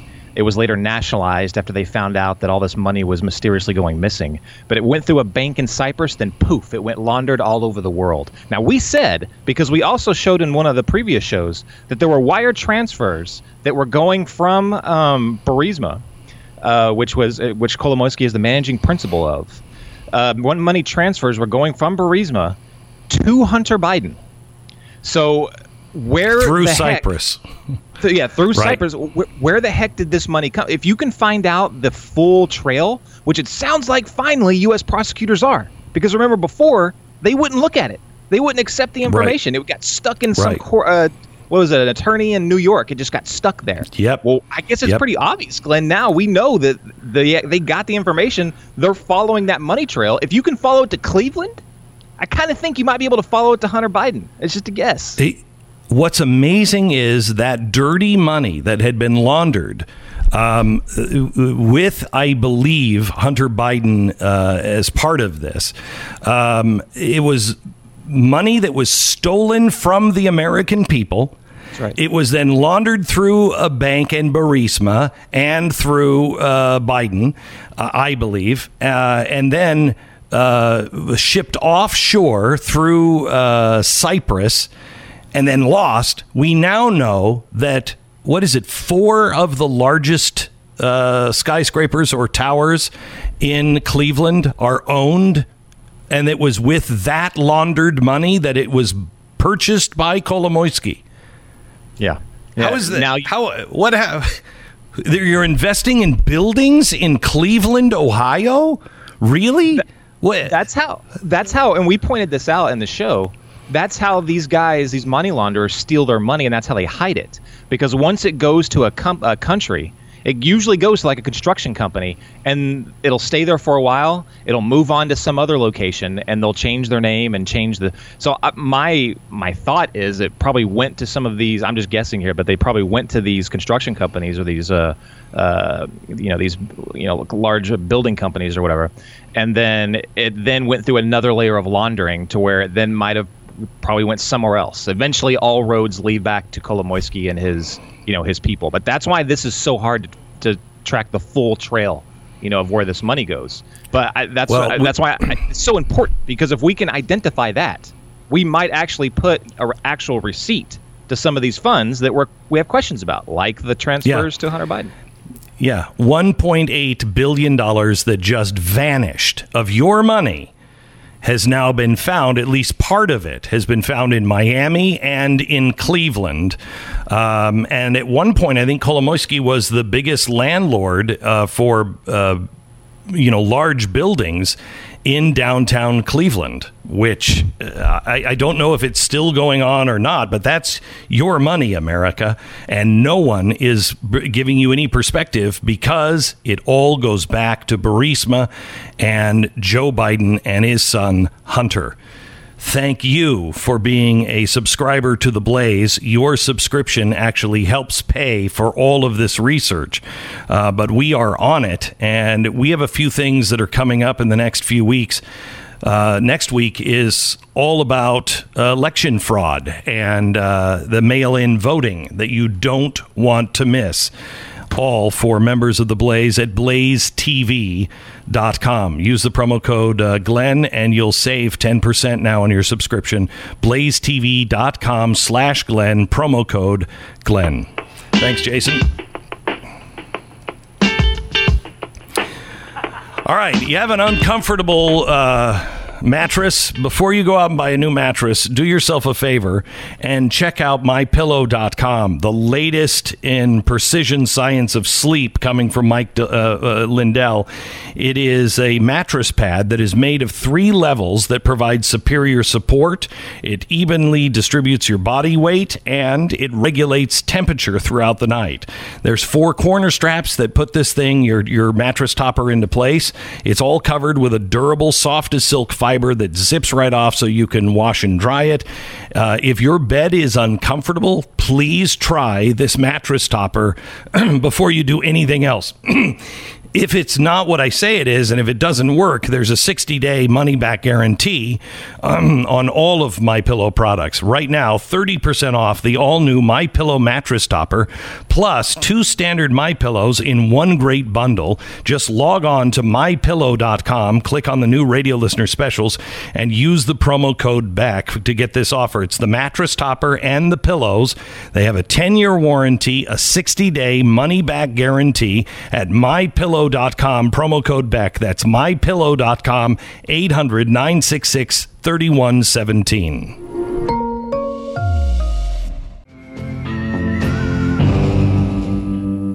Welcome to the Glenn Beck program. It's Friday. Hey, Stu, I've been watching Yellowstone. Have you have you seen Yellowstone with Kevin Costner? I've heard really good things about it, but I have not seen it yet. It is fantastic. Really? it is fantastic. Yeah, uh, and uh, you know, I've I've had two days, so I, all I've done is watched uh, Yellowstone the last couple of days while I was in bed, uh, and uh, it just gets better and better. But I have a hard time up. You know, it's- it's- I don't want to give away anything, so you know, there's some obvious things, but he's billed in the first season as a really bad guy. You know, you don't want to be like your father. You don't want to be like him. He's a really bad guy. I really like his character.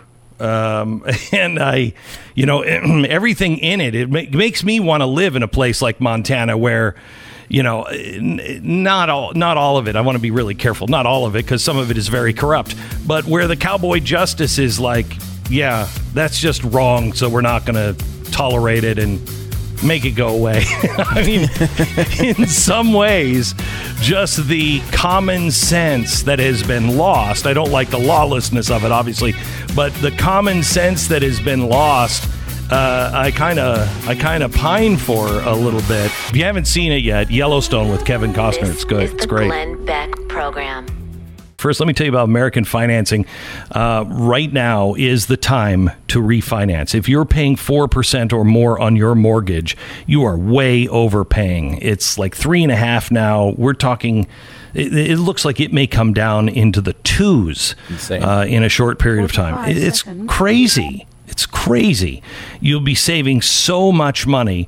Uh, everybody is doing this now, so you've got to get into line right now, please. Um, call American Financing. Don't wait another day. AmericanFinancing.net, AmericanFinancing.net, or call 800 906 2440. 800 906 2440, AmericanFinancing.net. All right. Uh, we have. Uh, we have Allie coming up and uh, the final thoughts of the week as well. Stand by, final hour.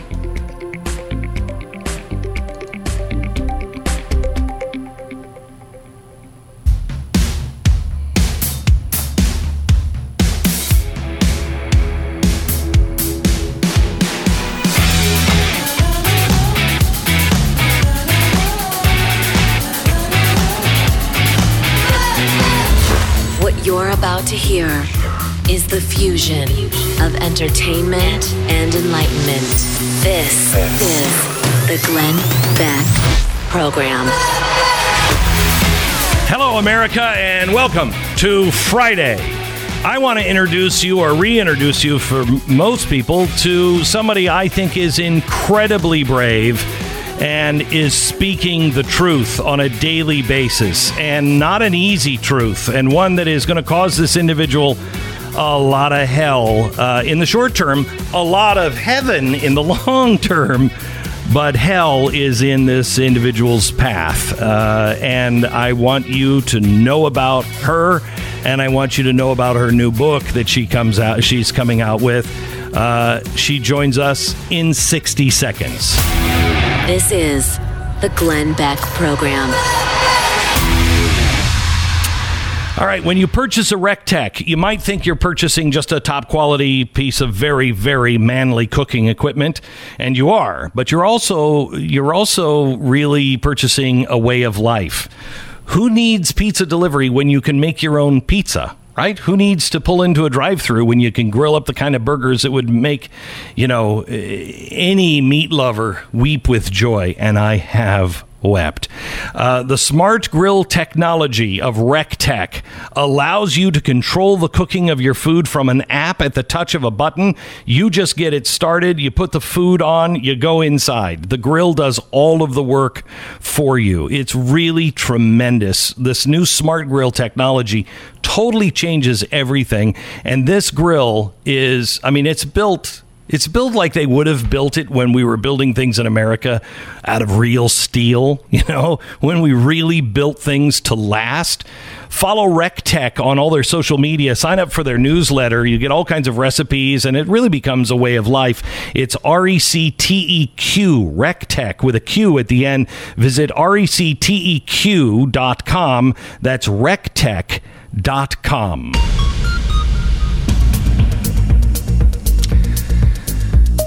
thrilled to have in studio uh, now with us is uh, Allie Beth Stuckey. She is a Blaze TV host of Relatable. She is the author of a new book, uh, You're Not Enough, and that's okay. Um, I I am uh, thrilled to have her on because I've watched her grow over the years, and I've I've watched her uh, as the winds became extraordinary. Uh, and she is the combination of an oak and a willow. She bends when she has to, uh, but not on anything important. She stands straight up like an oak. Uh, welcome, Allie. How are you? Thank you so much. That was such a wonderful introduction. If you could do that, I don't know, in front of every podcast episode I have, that would be great. well, I'm I really am so proud of you. I've been watching you, uh, and you are on the only answer that really counts. Uh, I think you are going to, and you know this. Um, persecution for Christians is coming. Yeah. Uh, like probably like the first century um, and second century, but. Uh, uh, you are speaking the truth, and uh, that is really dangerous uh, to do on almost every front now. So, Yeah. congratulations on that. Well, thank you so much. I don't consider myself, I don't know if you think about yourself like this, but when people say, oh, you're so brave for talking about this, I certainly don't consider myself a courageous or a brave person, but I do feel, you know, compelled to talk about the things that I do. And like you said, this is the one thing that counts. There are a lot of different things that you can maybe acquiesce to or compromise on. But for me, the gospel of Jesus Christ and just the source of objective reality uh, is not something that I can waver on. So if this is the only wall that I stand on for the rest of my life, that's good enough for me. Yeah, well, that's a pretty important wall. Probably the the only wall that is is really worth uh, because everything is wrapped up in that. Right. Um, you in your new book, uh, you talk about you're not enough, and Yes. that's okay. Yes. Um, and you share some really very personal experiences uh, as a as a woman and as a Christian. Can we can we talk about some of those uh, issues? Yeah. You know, starting in college with you. Yes. So the book, the the other part of the title is escaping the toxic culture of self love. This what I call the cult of self affirmation or trendy narcissism. This idea that the world revolves around you, and in order to be happy or successful, you first have to basically be um, obsessed with yourself, in love with yourself. You have to have high self esteem at all times before you can do anything uh, that amounts to anything. Um, and I kind of went down this path when I was in college, this path of self discovery, of self love, of trying to. Uh, convince myself that I was enough for myself, that I didn't need a boyfriend, I didn't need a relationship, I didn't need religion, I didn't need God to tell me what to do. I'm just going to do whatever makes me happy and whatever feels Mhm. good in the moment, something that a lot of young people get caught up in. And that included a bunch of unhealthy relationships. That included uh, drinking too much. That included a lifestyle that was just unhealthy. And wrapped up in that was also an eating disorder because my identity was wrapped up in looking a certain way and being liked by a certain uh, kind of person at the same time telling myself that I'm just doing what makes me happy and I'm proving that I'm enough for myself. Well, that led to a dead end when I realized I was really enslaved to that behavior. I finally had a Christian counselor sit down with me and say, Look, if you continue down this path of bulimia, that's what I was addicted to, you will die. And at 22 years old, I realized that is not the faith that I want. That is not how I want my parents to find me. And um, and so, by the grace of God, I just realized that it's not more self that I need. It's not more self centeredness and selfishness. I'm not enough for myself. Clearly, I do need wisdom and purpose and satisfaction that comes outside of myself, namely from the God who made me. So, yes, I had that personal So experience a- myself. it's a really weird balance because uh, God, as our dad, I look at him as our dad, uh, as our dad wants us to understand uh, that we are special, that we are unique, that we we are we do have everything in us that we need.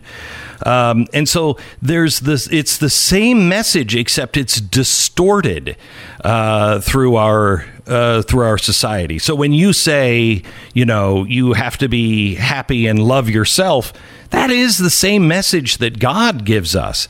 But what's the disconnect? Well, I would say first that it is a balance that we do matter because we are all people made in God's image. We all have souls that are going to live forever. And as the Bible says, He loved the world so much that He gave His own Son to die for us. And so, yes, we are important and we do matter. We do matter to God. The difference is we actually don't need more self love to feel good about ourselves because self love is superficial, it's fleeting, it depends on your circumstances, what people think of you, what you think of yourself. It's very, uh, it- it's turbulent, it's unreliable. Instead, we need to take our eyes off of ourselves to put them on God, who Mhm. doesn't change and whose thoughts of us uh, don't change. That is where you gain the confidence that you need, the fulfillment that you need, not from what we think of ourselves, but from who God is and what He thinks of us. Right, and there is also something. I mean, we're living in again the, this this culture that is diametrically opposed uh, on itself. Um, you can't have real self worth if you are only navel gazing and not actually doing anything. You, I mean, work is important. Um, Right. What you do is important. Building and creating is important, uh, and and that's you're being told now you can't do that.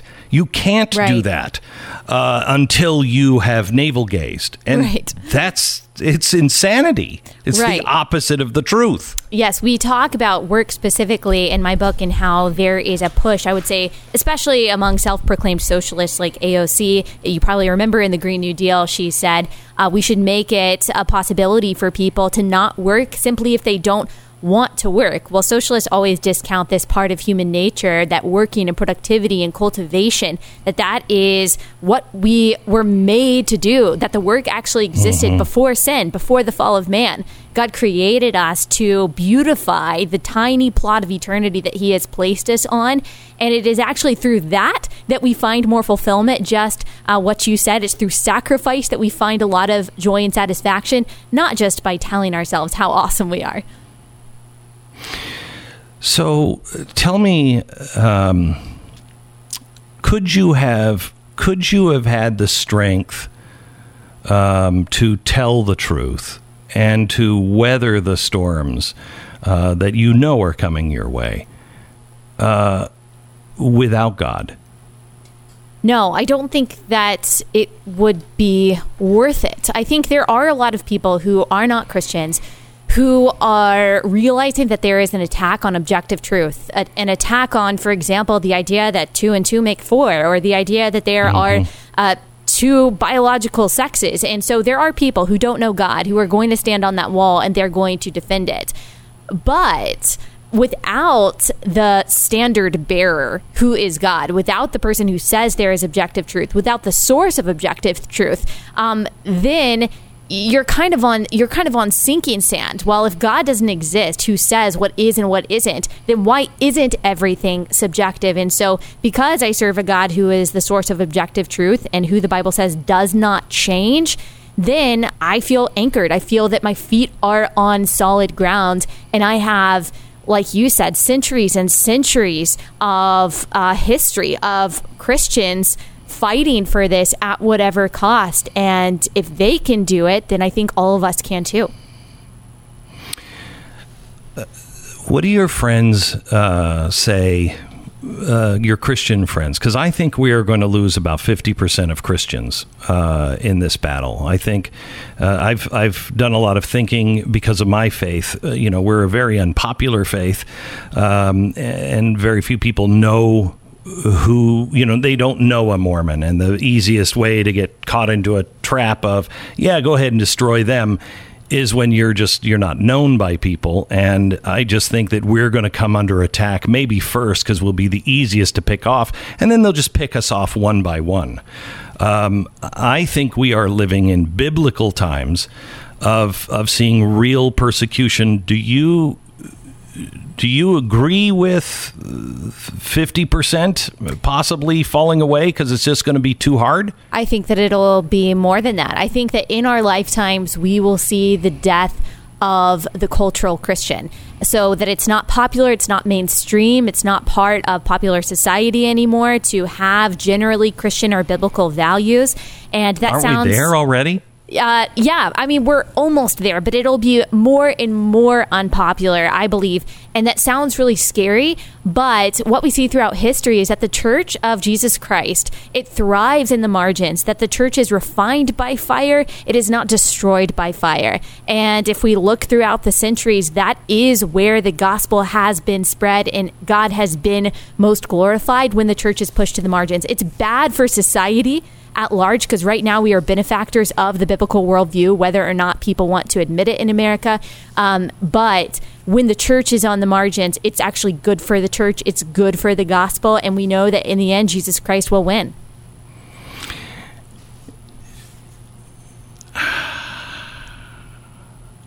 Uh, I have a question I really want to ask you, but I, I don't think I'm going to ask you at this time on the air. Okay. Uh, as, it's a, as I'm thinking, I was thinking to myself, I don't think I would want to be asked that question. So I'm I'm I'm gonna we'll have a chat off the air. It's not a it's a it's just a personal belief of uh, what you see as a possibility uh, in our future. Um, you are in this. You advise women to get married. Uh, you talk about abortion is wrong. Um, w- why the uh, uh, why the passion on getting married? Well, the Bible is clear that if you don't feel like you have to get married, if you're not compelled to get married, the Bible talks about this in relation to sexual immorality. Like if you've got your passions under control, the Bible says it's better for you to be single so you can focus all of your time on the Lord. So if someone is called to that, then as the Bible says, actually read that in the Bible this morning in First Corinthians, then uh, then it's great for you to be single. However, that's not the case for most people, and I see an aversion to marriage uh, in the millennial generation, not because they're focusing all their time on the Lord, but because they don't want the sacrifice and the commitment that comes to it. Because we've been told it's the old ball and chain, and we're not going to be able to do the things we want to do, which is partly true. There is going to be sacrifice. My point is that um, in that commitment of committing something that to something that is bigger than you and sacrificing a lot of your wants and whims for the good and interest of someone else brings you so much more joy than selfishness does. The same for kids. I don't think that you can in today's society where it is all instant gratification and all Right. me me me me me.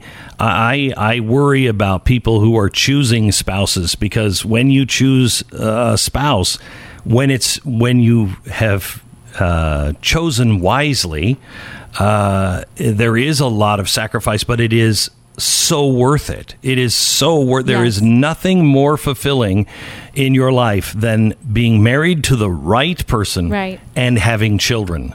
Right. Uh, I, I'm a guy who didn't want any children, and now I wish I had ten more. Right. Uh, because it is, it is.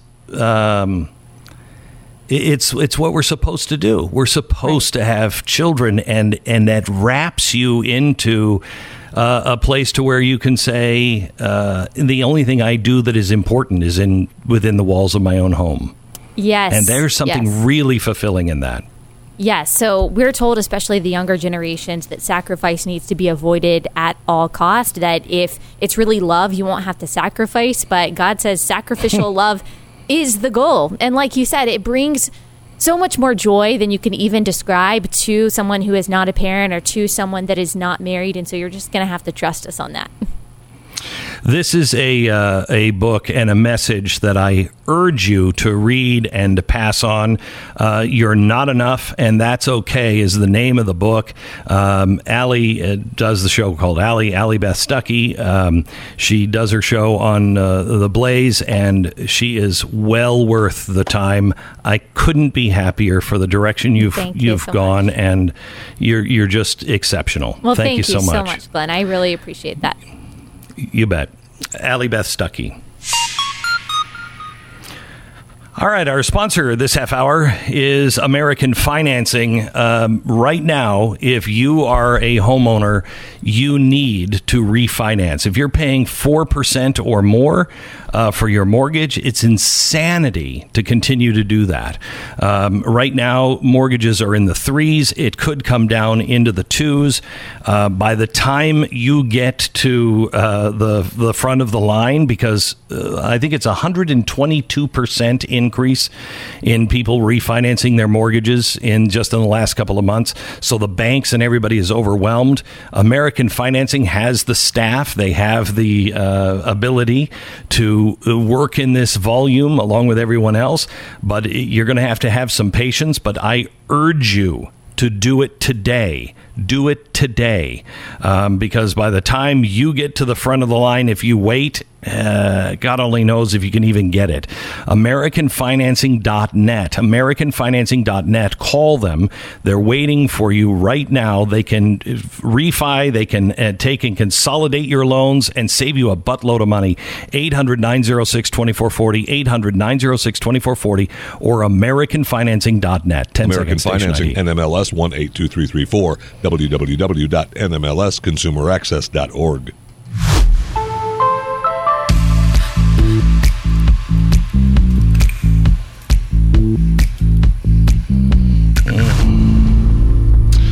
So today, um, I've got a, uh podcast coming out. I'm going to record it, and then it's going to go right out um, uh, this afternoon uh, with uh, Dr. Debra. So it will be available online for everybody tomorrow at three o'clock. But um, if you are a Blaze subscriber, you're going to get it uh, earlier. You're going to get it as soon as we're done today. Might even go live. Um, but uh, Debra Soh, she is a left wing academic outcast. Uh, and she is an outcast because she tells the truth about sex and identity. I cannot wait to hear her take. You know, they're trying to, she was just on with Joe Rogan, and they're actually trying to uh, uh, get that one banned. That Joe Rogan podcast banned because she was on it and she talks about males and females.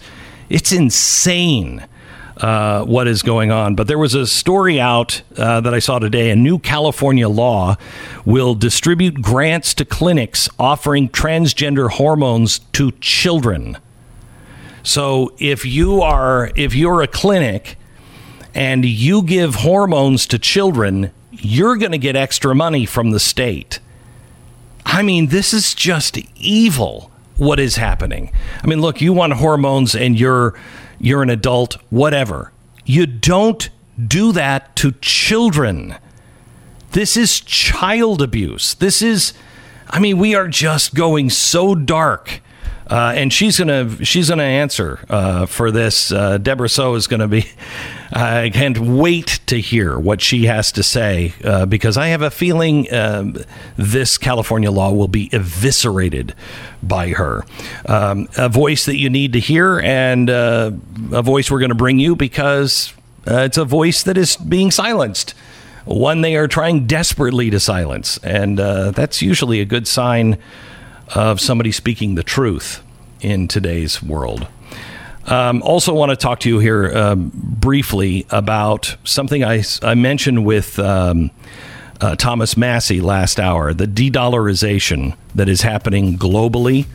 And this movement now by our central banks, uh, the European Central Bank is being encouraged by our Fed to just open up as an actual bank uh, and uh, and just start deposit making everyone, giving everybody in Europe and everybody in America a new account at the Fed, and that way they can just start putting money into your account.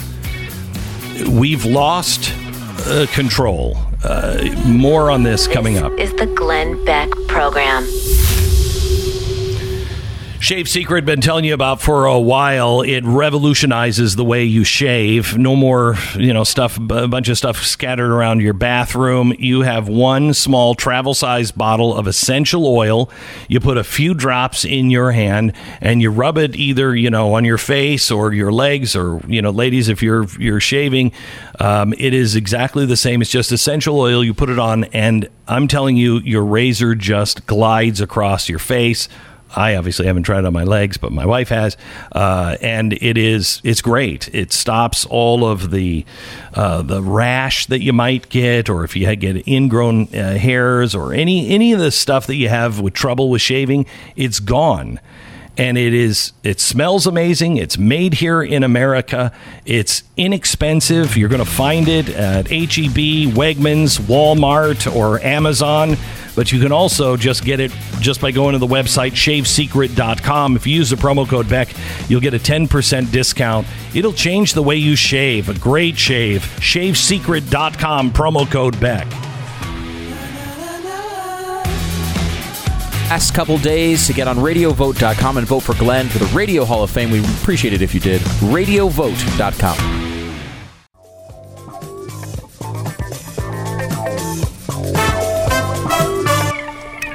This is the Glenn Beck program, uh, hosted by me, Glenn Beck, played by me, Glenn Beck, because I'm the only one that could play me. And if anyone that isn't, you know, kind of fat and dumpy and old and white, uh, and uh, somebody who has my exact beliefs and the same kind of crosses that I've had to carry my whole life. Uh, if they ever play me, I want you to boycott. Oh man, if Denzel Washington ever wants to play me, no, no, he's not fat. Yeah, uh, and. Well, that's the and thing. That's a, enough to be said. It's a, it's not an authentic experience. That's what's Right. most important about actors. They have to be able to be living the exact same lives of all the people that they play. And if they haven't played that role, eh, you know, through life, they can't play that role on the screen. Sincerely, let me ask you this. If Denzel Washington just did a dead on Glenn Beck, if he could just dead on Glenn Beck, and they use prosthetics to make, because he would never be able to gain this much weight, use uh, prosthetics to make him look like me, I'd be thrilled. I'd be thrilled. Well, a strange wait- choice. I would. I don't I'm know. just, but I'm, what it I'm makes a lot of sense. I gotta say, but he's a great he's a great actor. He's uh, uh, Denzel Washington playing uh, something you know like me would be would be crazy. Mm-hmm. Uh, but if if if you could get a Denzel Washington to star in your movie. Yeah, I'm fine with that. If if he was if he could do a dead on me, yeah. I mean, I'm, I'm uh, look, sick of the. I think I don't think there's a reason. You know, they're, they're not going to put a woman to. Well, maybe with you they would, but I mean, if, I'm not. They. The point. I don't think that's necessary. I think the point though is that you you you try to make the person look generally like the person though. I mean, I don't think that they should just start casting white people in the roles of black people for no, No, no, reason. I- I- but like I- when there's not a what di- I'm a discernible like you know a cartoon is a totally different story. It's just whatever voice you like. It doesn't have to be a black person or a white person. Okay, so you, we're talking about two different things here. I'm talking about what's her name. She was in. Uh, she was in um, a Mission Impossible. She played the thief that had to go to Australia. Yeah. She was. I think uh, you're thinking of Zoe Saldana. Typhoid Mary, uh, if I'm pronouncing it Yeah, right. yeah, yeah, yeah. She played. Yeah, she played uh, Nina Simone. Yes. Uh, and she's she's now crying about it, saying, "I shouldn't have played." She's black. Right. She's black. Yeah, to finish that she's story, also she's Puerto crying about it because she's saying Cuban. that she was not. She's apparently not black enough to play the role, or something. Is it seems to be the accusation? Well, she's also not crazy.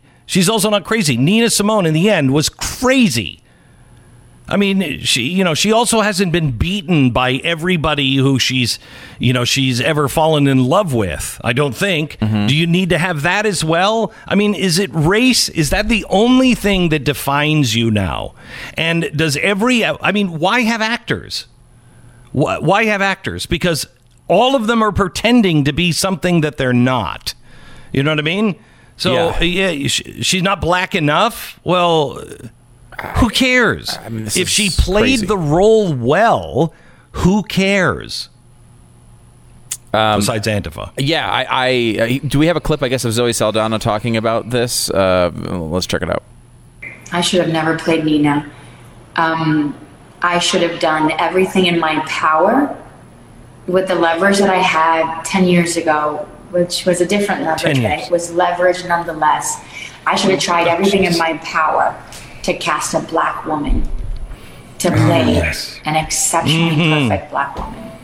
Mm. Th- that i- it's you know growing. It's painful. I thought back then that Listen. I thought back then that I I was I, I, I had I had the permission Okay, because why? I was a black woman Oh. And I am, but I but it was Nina Simone and Nina had So a life. Oh. She Yeah, what- a journey. Who could that play Nina Simone other than Nina Okay. Simone on with this standard? Yeah. Uh, you know what? I Okay, you can turn it off. I, I, I've, I've, I thought a lot about this, and uh, I've been asked to play Abraham Lincoln, and I, he was white, and I'm white, but he was Abraham Lincoln. Yeah, he was Abraham Lincoln. Who are you going to get to play him? Uh, who? Abraham Lincoln apparently is the only acceptable choice there. Well, Uh, no, th- Nelson Mandela. Except Nelson Mandela is dead and and uh, and not white. I mean, you'd, you'd have it. You- you- you- Gandhi there's a mix could play here, right? I mean, there's a mix here. When you pick someone to play a real life person, right? You have to pick a mixture of Mm-hmm. someone who looks kind of like them and someone who's talented. If you only look for a look-alike, you're going to get an impersonator from a street festival, and they're not going to be a good actor. And if you just pick any random, the best actor you can find, they're not going to look anything like them. So there's a fusion there. where and you if you don't ha- if you have somebody who is really well known and you is not necessarily the best uh, look-alike or whatever, uh, you know, then then then what do you get? You get a movie that nobody wants to go see. If if you have an actor who is not well known, uh, but he looks just like him, sounds just like him, but not a great actor and not really well known, well, then what do you get? Do you think Brad Pitt is worth $10 million?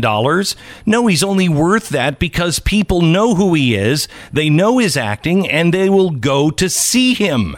Same thing with Tom Hanks and every other famous actor. Yeah. What, well, I mean, like you know, it, it, it's really ridiculous. I mean, like you know, let me uh, give you an example of this of a, a very much a a, a a group in Hollywood that is discriminated against ugly people. Okay, Aileen Wuornos was was not a good looking lady. Okay, she was a serial killer, and you know who is a good looking lady? Charlize Theron. And Charlize Theron put on all sorts of weird prosthetics to look like Aileen mm-hmm. Wuornos, who is not a pretty lady. He she uglified herself uh, to play the role of this female serial killer in the movie Monster, which she won. A, you know, uh, she won an Oscar for, didn't she? I think. Uh, I think yeah, she I did. She won Best Why- Actress and, and wh- why wouldn't you just get an ugly person? Right. Just get an ugly person to play the role. How can you get a really good looking person to play that role? It's ridiculous. Well, yeah, I mean, like, you, she's a really good actress. Right, so they put her in a role where she played the. She did a very good job. It used to be that that was like the award-winning thing. How I can't believe the bravery of her to lower herself to an ugly person to play this role. That used to Right. get you awards, and it did in this case. I don't think would she be able to play that role today?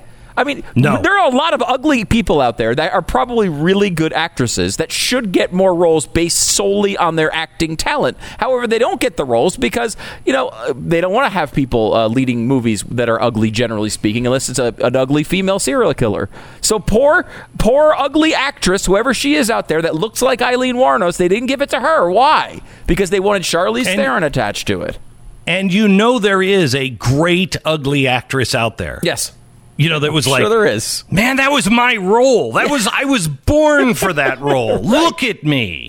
Look at me. And they only give the ugly actress uh, uh, the the roles of like the annoying friend in the romantic comedy. Uh, she gets that role all the time. But she can't get the lead role because she's ugly. Here's the movie. It's built for the ugly actress, and they give it to Charlize Theron. Is that fair? I mean, I guess not in No, today's not. world. No, it's not. It's not. It's not. And that damn Harry Shearer. Oh, I mean, he is playing the roles in The Simpsons of all kinds of people, and it's not right. Including It's not right. Dr. Julius Hibbert, Glenn, um, the doctor from The Simpsons, who He's a black doctor. He- well, not really black. He's I don't know exactly what pigment of paint he is. Um, but uh, he is a character of color. Yeah, he's a well. Yeah, actually, on The Simpsons, they are all. And there's a lot of yellow people on The Simpsons, which also Yeah, Harry Shearer is not. But I guess those roles are okay. Right. Uh, he was asked Right. about this because uh, Hank Azaria, who uh, used to do the role of Apu on The Simpsons, which I don't even know if the character exists anymore. If they just deleted the character, or if they hired someone else to do the voice, but he can't do that because he doesn't represent Indian people or something. And I, I, other than people, celebrities, I've never heard any Indian person actually be upset about this. But that's a whole nother story. Uh, so Azaria, who's done all sorts of things that are much more offensive than Apu, uh, watch Brockmire for a couple of episodes and tell me he's not, he doesn't, he won't do anything that's offensive. Um, and so he's now abandoned this. They asked Harry Shearer, they're like, "Hey, you're playing the the voice of of Dr. Julius Hibbert. Shouldn't you abandon that?" He replied, "Quote: I have a, sim- a very simple belief about acting. The job of the actor is to play someone who they're not." That's the gig. That's the job description. There's a conflation between representation, which is important. People from all backgrounds should be represented in the writing and producing ends of the business, so they decide what stories to tell and, and what knowledge and performance. Um, performance, as I say, is the job of playing the part of someone you're not. I'm not a rich nuclear plant owner. I'm not a Bible believing Christian who lived next door to Homer. I'm not any of those people. I love him. Yeah, he's awesome. He He's is no he is a real no, he's a real lefty, but I just I love him. Yeah. I think he's funny. Uh, he's really smart. He seems he seems honest, and uh, you know he's at the point of his career. He doesn't care. He oh. just doesn't care. Yeah, and he doesn't get paid by the voice. So him losing Dr. Jim, Julius Hibbert is not going to make any difference to him as far financially. It's just a matter of like it's it's a matter of principle. It's his character. He's developed it. He's brought it through this entire time. If you want to add another doctor that you want to give to somebody else, do it. Unbelievable. But I mean, the, the guy has built this character from scratch, and I just I this sort of stuff is insane. And if we don't start, if, I just don't understand why people don't stand up against it. It's it's obviously insane. No, I don't think regular people think, I think this it's is a because, rational you know, standard. so I think that it is. um there's a couple of things going on. I think people are like, you know what? They got it coming to them. I mean, they they Yep. created this world. Good luck. Good luck. And they, there's so there's that.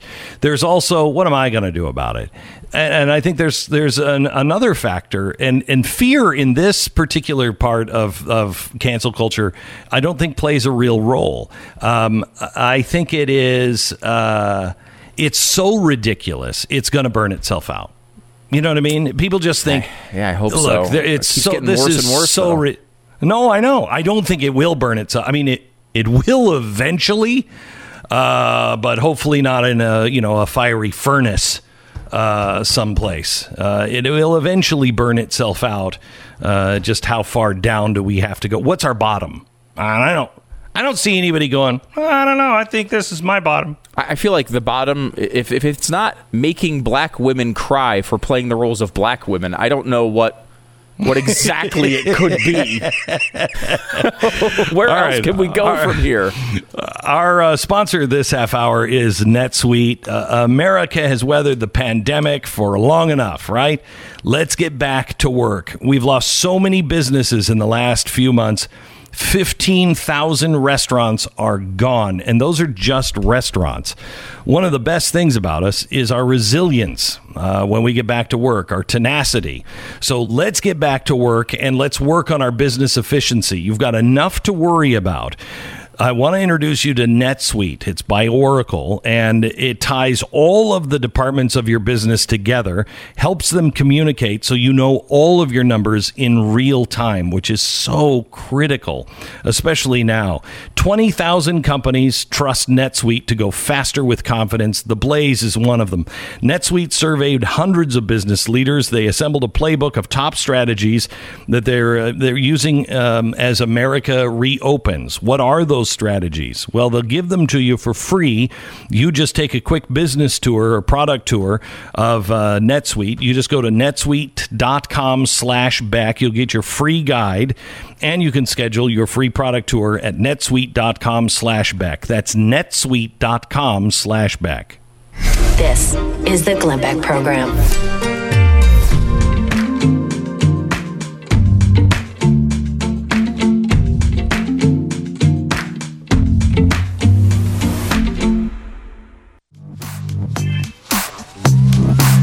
This is the Glenn Beck program. It's Friday. Uh, the um, uh, Lebanese Hezbollah Secretary General Hassan Nasrallah uh, gave a speech in 2016 where he described a nuclear explosion that could uh, detonate in Israel by Hezbollah using a description that fits what happened in Beirut.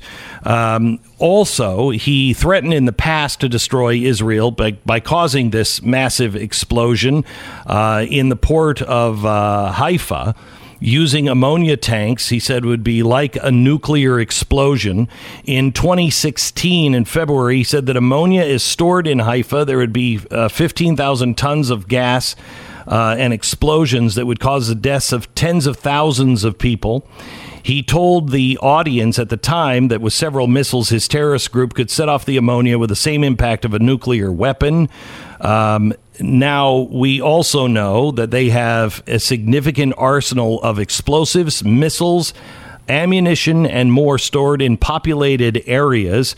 In a July report, uh, they found that Hezbollah had at least 28 missile launching sites, command and control infrastructure, missile assembly sites, rocket fuel storage sites, and missile bunkers next to high schools, clinics, hospitals, golf clubs, yada, yada, yada. It looks as though this uh, ammonium nitrate was part of a Hezbollah.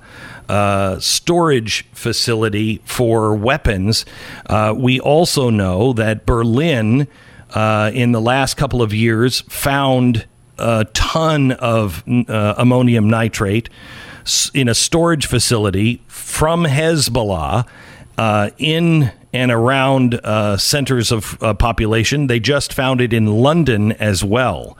This, this, while this explosion may not have been intentional, this explosion looks like it was Hezbollah, and if if they lose control of the narrative, and this is known in Lebanon as Hezbollah storing their weapons uh, and killing all of these people and destroying uh, a great portion of Beirut, it's not going to go well for Hezbollah. This is not going to uh, be good for Iran.